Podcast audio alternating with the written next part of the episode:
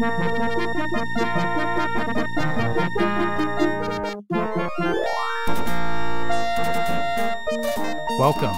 to the Hey Chad podcast, an experimental broadcast from yours truly.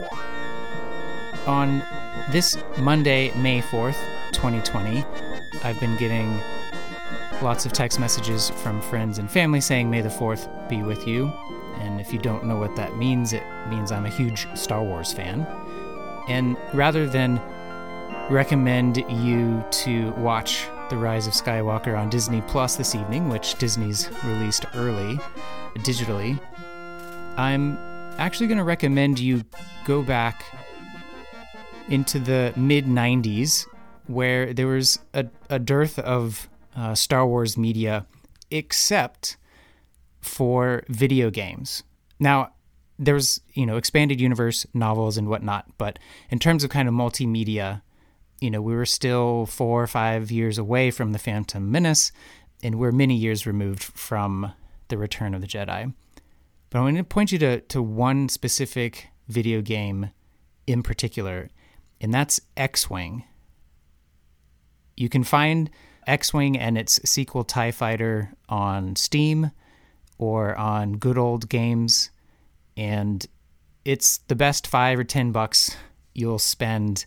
One, it's a blast from the past, and it really solidified my Star Wars fandom as I was becoming a teenager. The gist of it is you're an X Wing pilot or a TIE fighter pilot, and there's several dozen missions which you hop into the cockpit of an X Wing, an A Wing, a B Wing, or TIE fighters, TIE interceptors, and many more starships from the Star Wars universe. And if you've got like a Bluetooth controller lying around, get that connected to your computer. It makes the experience that much better. I remember saving up like 50, maybe even $75 just to get uh, a joystick controller for my x86 computer.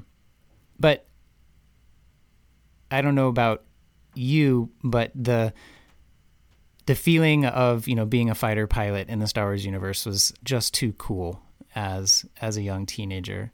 So on this May the fourth, I mean, if, if if you know flight simulators or you know flying around starships isn't your thing, there's so many other video games that came out into the late 90s and in, in the 2000s that are really fun to play, whether that's uh, a strategy game or first person shooters or even another one of my favorites, Knights of the Old Republic, on on the original Xbox.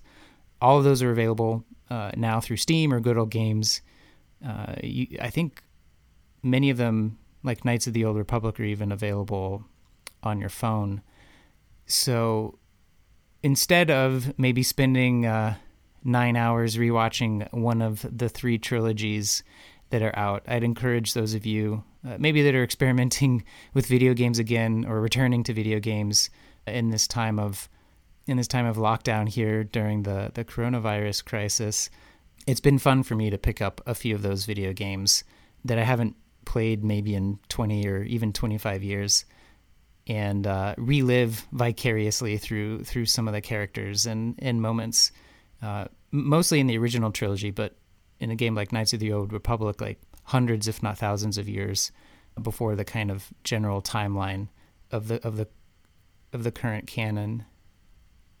There's too many games for me to mention here, so if there's one that's your favorite, go ahead and get in touch with me. You can leave me a voice message or text at 917 719 3737.